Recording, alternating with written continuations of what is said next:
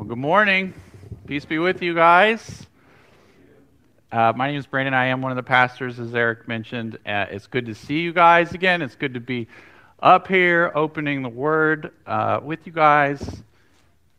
It's um, and, and a special welcome to our visitors too. If if you're checking out the Oaks for the first time, I know I've got some family here. Like, welcome. We're glad you're here. This is a safe place. We're we're thankful that you've come to check us out. And um, after the service, like if you don't know anyone here, come find me, introduce yourself to me, or uh, or one of the other pastors, like Pastor Eric.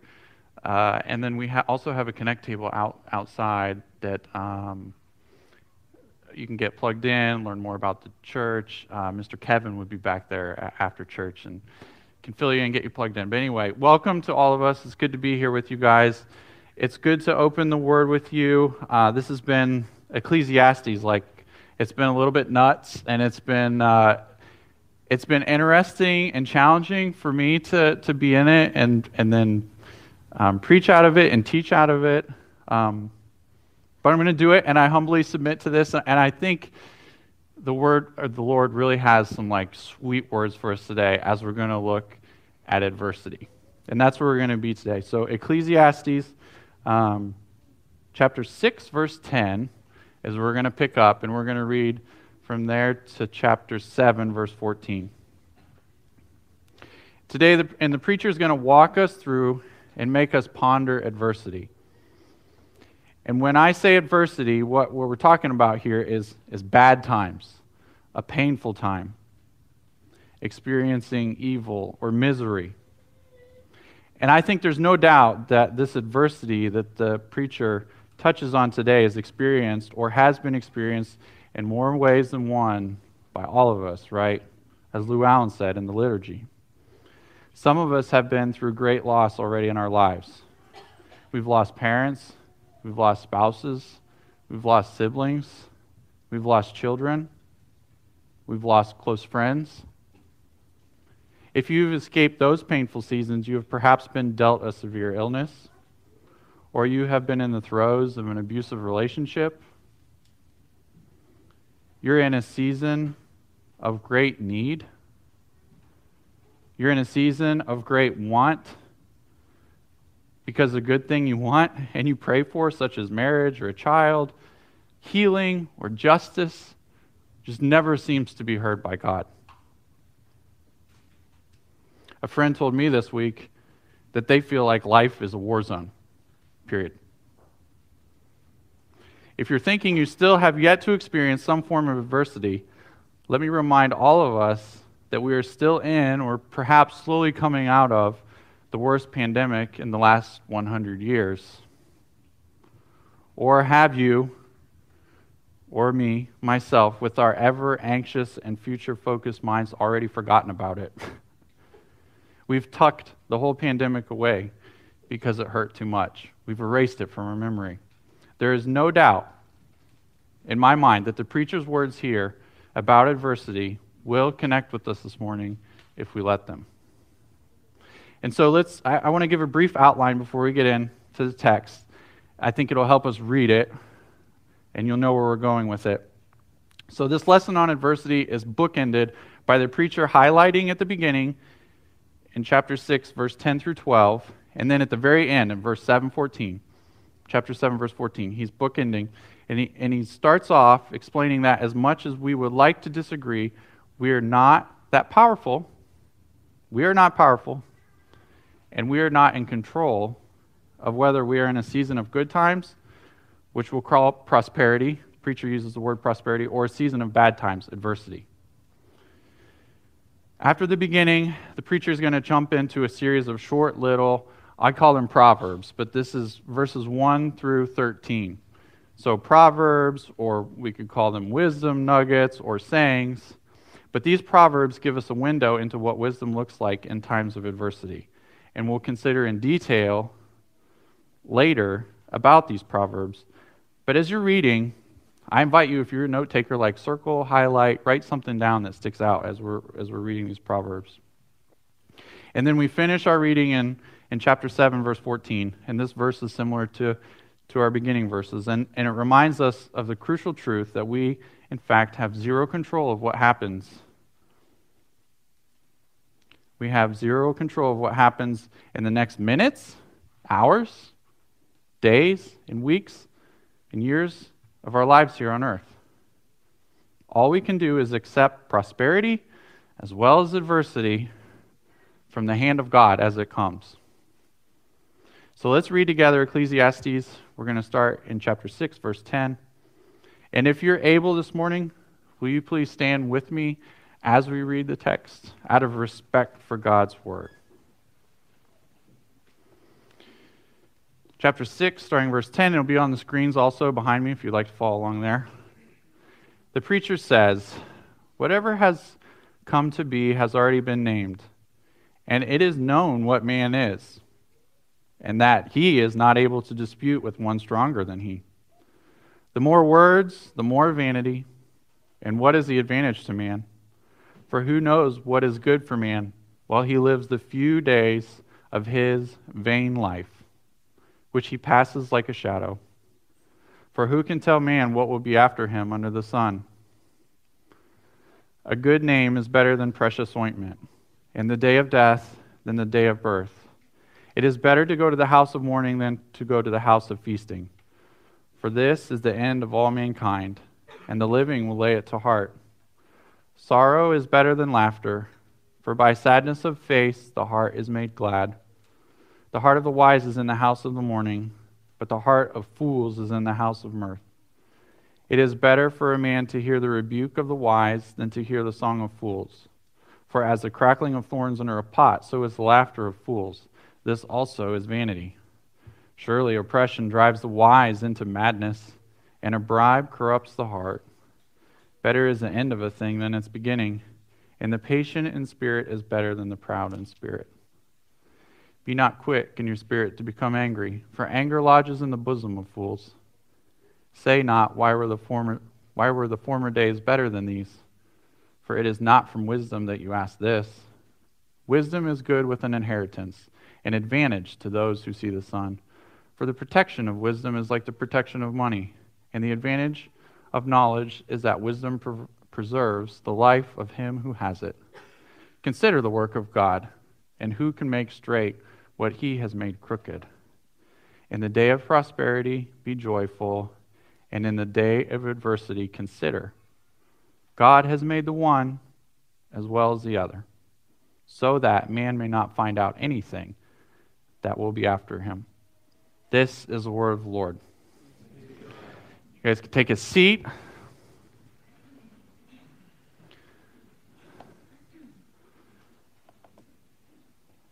So we'll start out with our beginning bookend that we're not in control. And let's let's do a little experiment. So, kids, to all the kiddos in the room,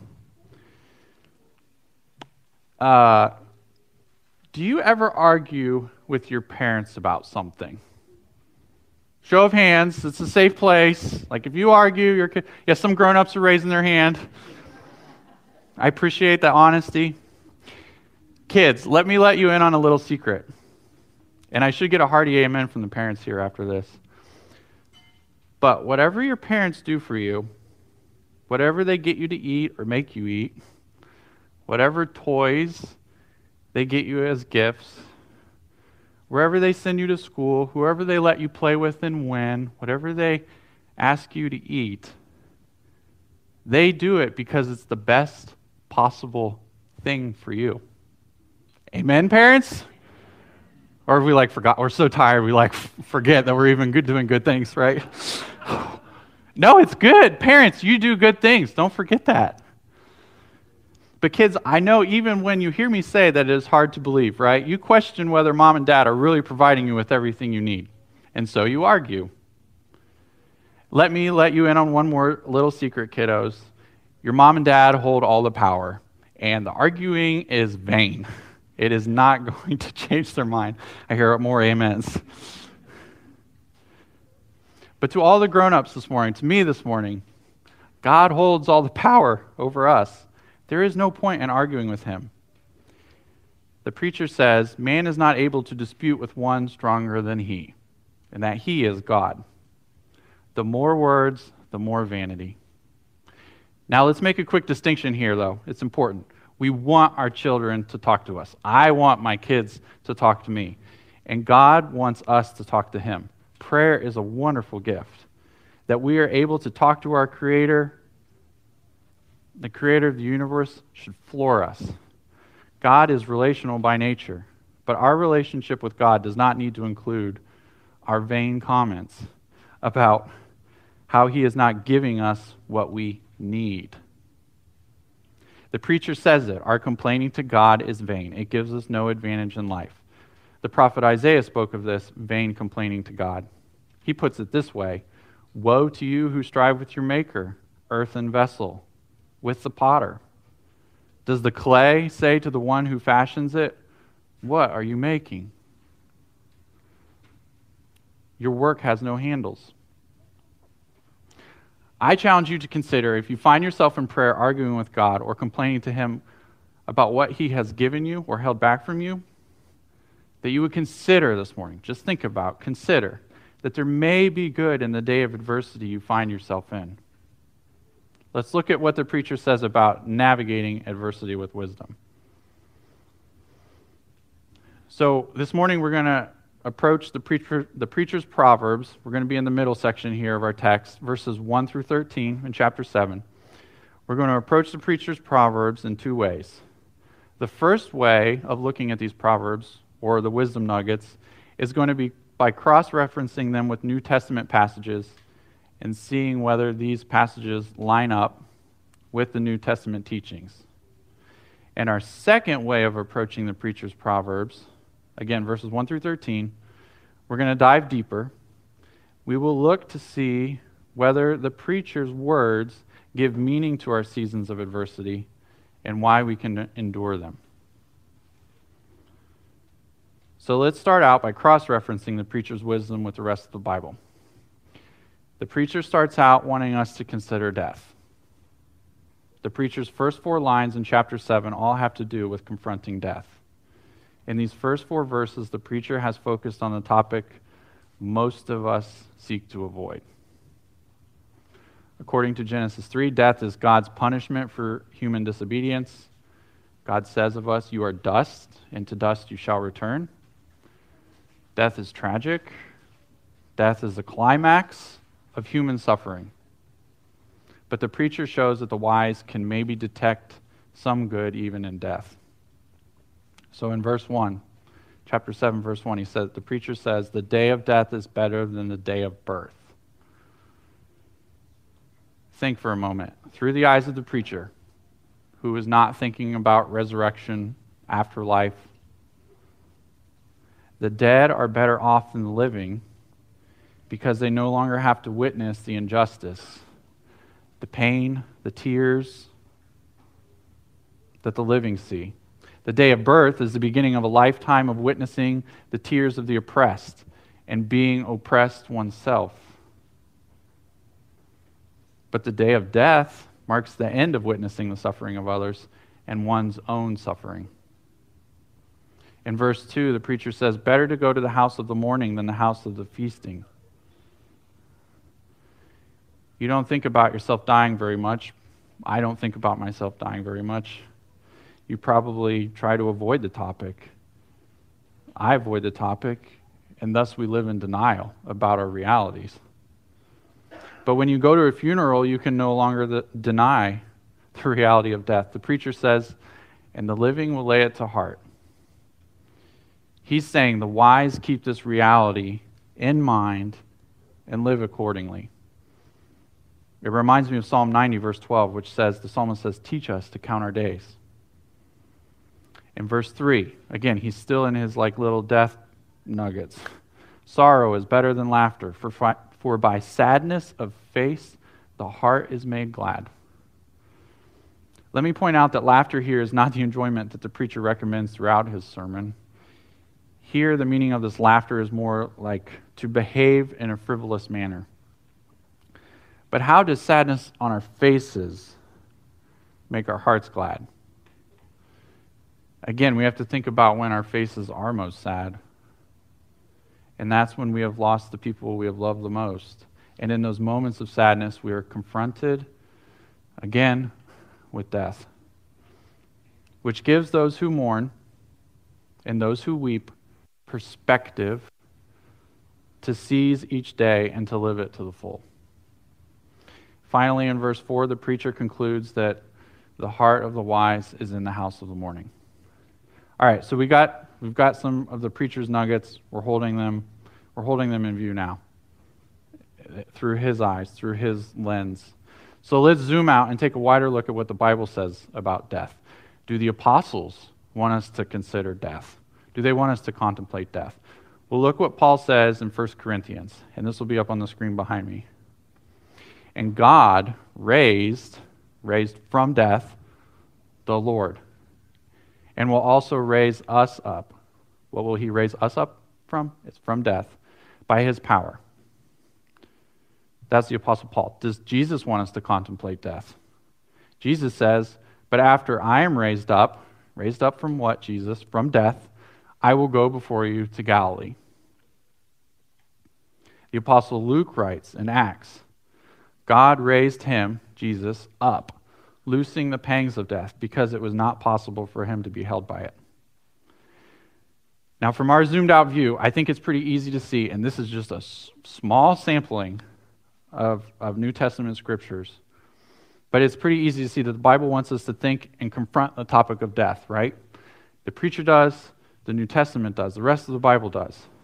And I'm going to get a little bit ahead of myself here, but if we, brothers and sisters, don't contemplate death, we miss the power of Jesus' words that I just read. Not only does, God raise Christ up, so Jesus is God, so sure, God raised God up. Big whoop to many of us, right? But he uses his power to raise us up. Friends, if we don't contemplate death, and enter into the house of the mourning ever, we don't think and meditate on these wonderful truths. Again, I'm getting a little bit ahead of myself here, but we're going to continue now exploring more connections with the preacher's proverbs in the New Testament. We continue, and these will be up on the screen so you can see them. You can, they're very similar. It's almost like they're linear. The preacher says, Even the wise are tempted by riches. The preacher says, A bribe corrupts the heart. Jesus said of riches, but the cares of the world and the deceitfulness of riches choke the word, and it proves unfruitful. The preacher says the wise are patient. The preacher says that the patient are better off than the proud. The Apostle Paul instructs us to be patient in tribulation. The preacher says fools nourish anger. Do not be quick to anger, for anger lodges in the bosom of fools. Fools coddle their vexation in their bosom. They nurture it, they let it grow, while all along, of course, it's gnawing at them. Fools nourish their anger until it explodes. The Apostle James says, For the anger of man does not produce the righteousness of God. The preacher says that the wise do not complain in the face of trials. James says, Count it all joy, my brothers, when you meet trials of various kinds, for you know that the testing of your faith produces steadfastness. So we see whoever the author of Ecclesiastes was, we don't know. If it was King Solomon, his mouthpiece, somebody else completely. They did not know Christ or have him in mind when they wrote or penned the sermon, the Ecclesiastes book. But that is not to say that when the sermon was penned some 1,000 years before Christ lived, that Jesus and his wisdom is not written into it. It is easy to see that the, the Bible the entirety of the Bible agrees with the preacher's wisdom or his proverbs. To simplify and overclarify here, all we have done so far is to see that our preacher's words of wisdom match that of the teachings of Jesus and his apostles. But if we don't move on from here and into our second way of looking at our text, we will miss a lot. So we'll move on to our second approach of looking at our text. We will contrast now the meaning of the preacher's words and his wisdom with the meaning of the words of Jesus and the apostles. This second approach to these proverbs, again, we're 1 verses 1 through 13. This second approach to these proverbs agrees with what we have been discovering throughout this sermon series.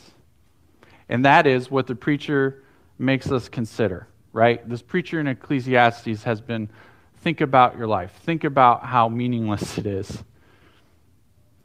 And what the preacher makes us consider is how terrible, how hopeless, how grim our lives actually are.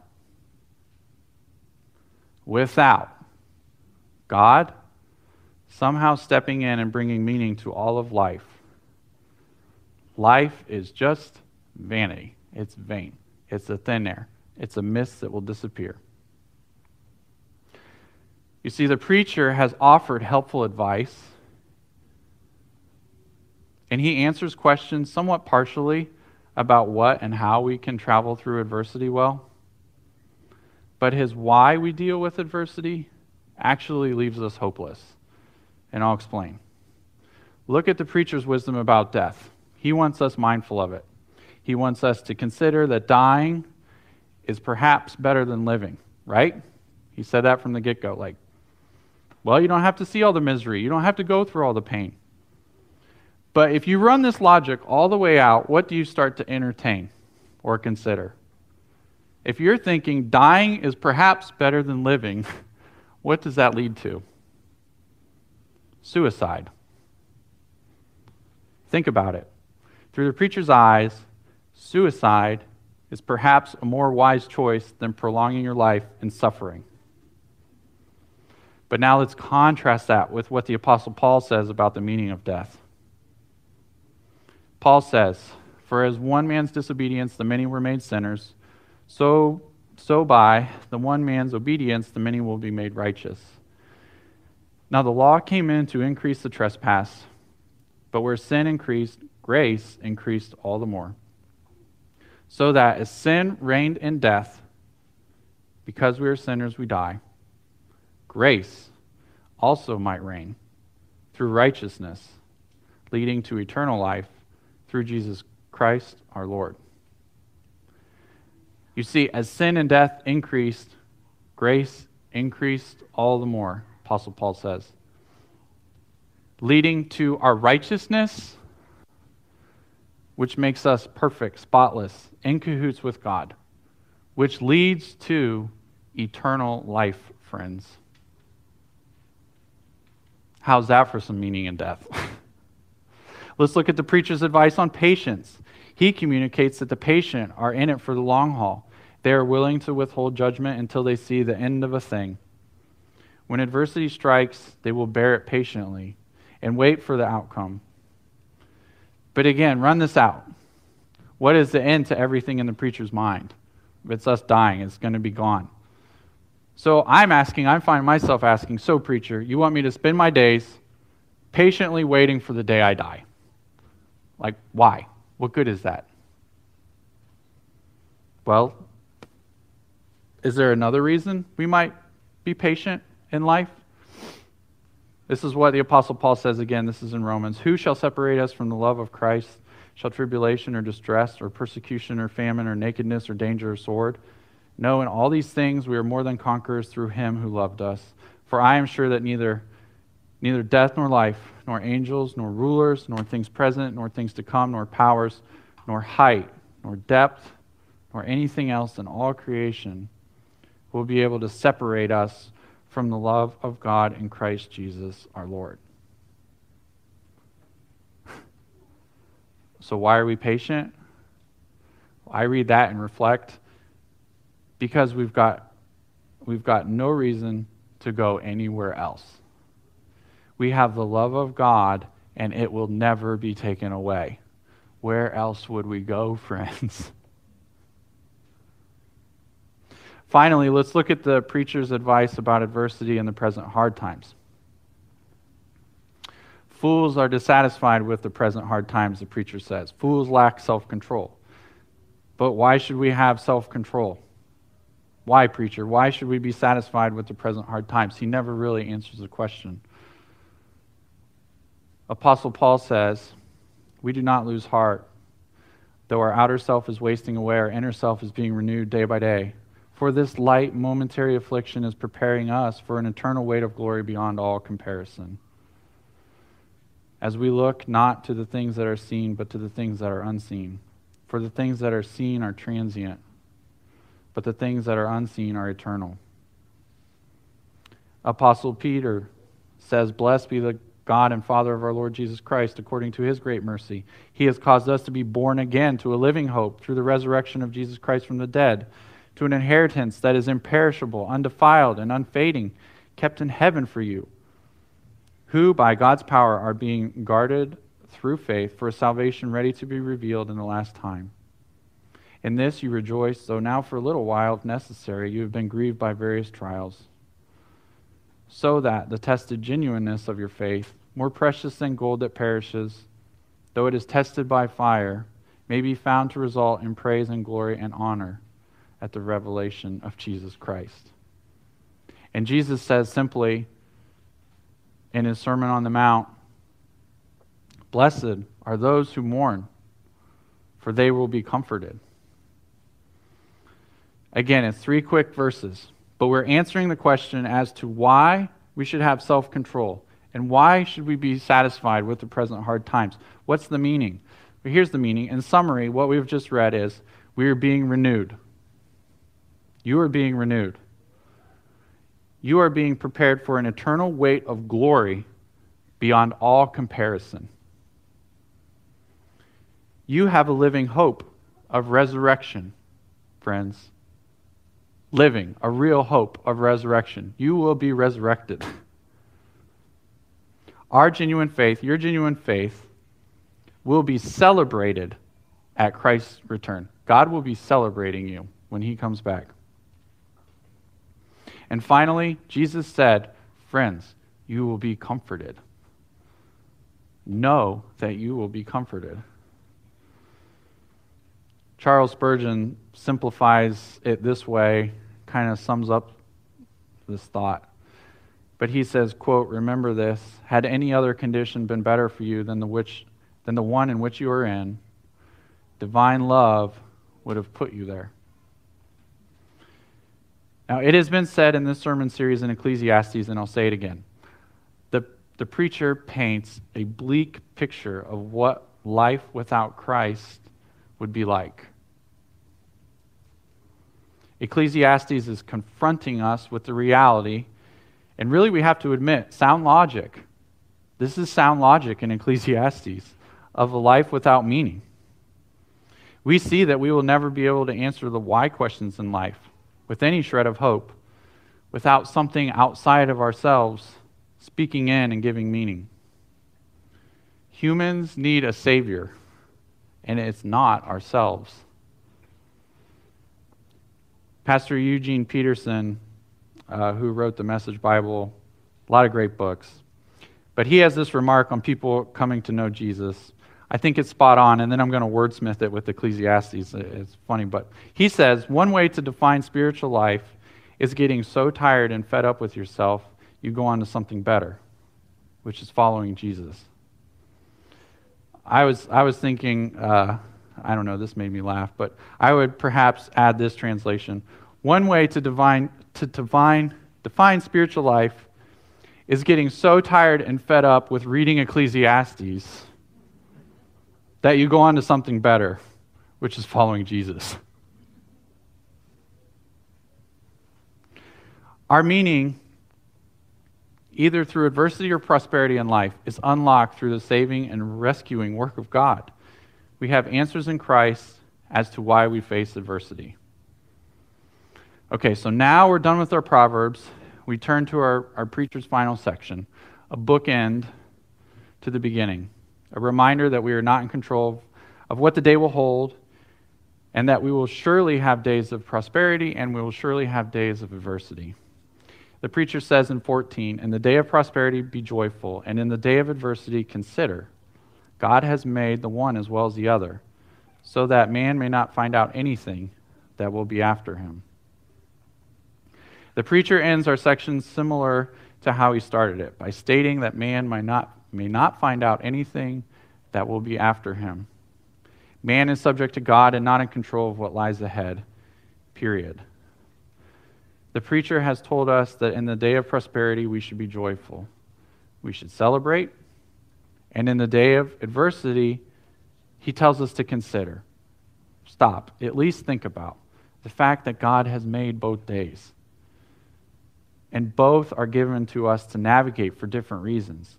And we have explored and seen this morning with the entirety of Scripture that both seasons, seasons of prosperity and seasons of adversity, are both good for us. I think it, it makes us ask the question then after we read all of this. and the question I want to pose to you guys to ask yourselves today is Do we trust God sufficiently to see any good in adversity? If you're a note taker, you can write that down, mull over that. But the question we all need to ask ourselves today, and it's in this text, I think it's offering this do we trust God sufficiently to see any good in adversity? I'm going to share a personal story of trust and hope. But Kate and I, my wife and I, we entered into this past January in a dark place. The pandemic took the life of my very much loved Grandma Bochi. Uncertainty still of, excuse me, if and when life would ever return to normal. We were not really seeing any of our, well, we were seeing some friends, but it was very different and it was few and far between. We felt very isolated. Whether we navigated the pandemic well is really besides the point. the point is, we were in a season of adversity. As many of you probably were right there alongside us. Caitlin reads on January 2nd, 2021, so January of this year. So, aside from our time from adversity, it's also dark in January in Ohio. It's raining at a comfortable 32.5 degrees, right? It doesn't snow. and she reads this per her Bible uh, plan, Matthew 4:16 says, The people dwelling in darkness have seen a great light. And for those dwelling in the region and shadow of death, on them a light has dawned. Excuse me. She writes down in her Bible, in the margins, this prayer quote, It feels as though we have been dwelling in darkness. Help me to see your great light. Now, almost six months later to the day, we're in Gatlinburg, Tennessee, for our daughter Delaney's dance competition. And we happened to get this cabin up in the mountains, just like just outside of the Smokies. And on July 3rd, Kate takes her cup of coffee and her Bible to go read it. She goes outside. I'm going to show you the picture. She walks outside to this. She sits down, she opens it. She checks her reading plan. Guess where it takes her? Matthew 4:16. She reads, "The people dwelling in darkness have seen a great light, and for those dwelling in the region and the shadow of death, on them a light has dawned." She journals, "The fear and waiting have dwindled." Praise God. Now, this story can conjure up many emotions and thoughts within us, but I share it just to illustrate one thing. And that is, after a time, through all of your seasons of adversity and prosperity, but mainly through all of your seasons of adversity, friends, you will see a light. As sons and daughters of God, we do not have empty promises or weak salvation. We have more hopeful promises and songs sung over us than we could ever imagine. Jesus did not shy away from his moment of adversity. And in doing so, he gives us meaning and hope to navigate ours.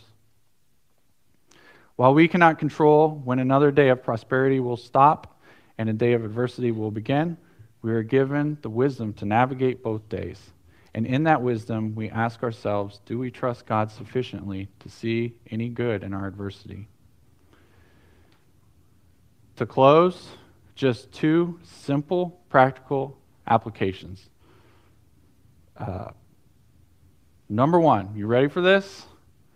Dwell in the scriptures, scour them. Be hungry to find God's promises that He speaks over you. Scour the scriptures, which will give you meaning as to why you're in your current season. It won't be found anywhere else. And two, just memorize what you've read. Memorize a word, memorize a sentence, memorize a paragraph. But memorize what God says about you and your future. Turn up the volume, so to speak, on God's promises, thus turning down the volume on the harmful, vain, and empty promises of this world. So now we come to our time of communion, and we are powerfully reminded that because God was willing to joyfully go to the cross for us and to drink the cup of wrath that was due for us because of our sin, there is now no darkness, no illness, no fear, no suffering that will ever prohibit us from all the wonderful promises and enjoying the wonderful promises that God speaks over us. Take time this morning when we do communion to sit with Jesus, pray, let Him examine your heart, and let Him bring healing to its brokenness. Be empowered by His body and blood this morning as He promises we will be. For my friends here this morning who have not yet decided to put their faith in Christ, instead of taking part in communion, I encourage you. Uh, to talk with myself after the service, talk to one of the other pastors, a community group leader, or a close friend. And in that conversation, be kind and genuine to yourself and ask Is the preacher's wisdom in Ecclesiastes left by itself agreeable to you? That's it. Is the preacher's wisdom in Ecclesiastes left by itself agreeable to you?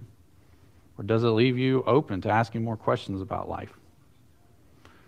wherever anyone is today, it doesn't matter. Either way, I'm happy that you guys could share in discovering the Word with me this morning. And this is a place that Christ has made possible for all of us to come and explore what it looks like to live a life with Him. So, in a moment, the band will come back up. If you're a Christian, you want to take communion, you can take uh, the top part of this off, peel it back, veal as a wafer. This is Jesus' body broken for you. And then you'll peel back the second layer, which gets you to the juice. You can drink it. And this juice represents Jesus' blood that was poured out for you. Let's pray. Father, thank you for your, your words for us today. Holy Spirit, we ask that you press upon our hearts the wonderful meaning you give to our stories. Illuminate our eyes to the work you are doing in our lives. Whether we find ourselves in a moment of prosperity or in a moment of adversity. Give us the wisdom not to argue with God in our season, but to enjoy being with Him.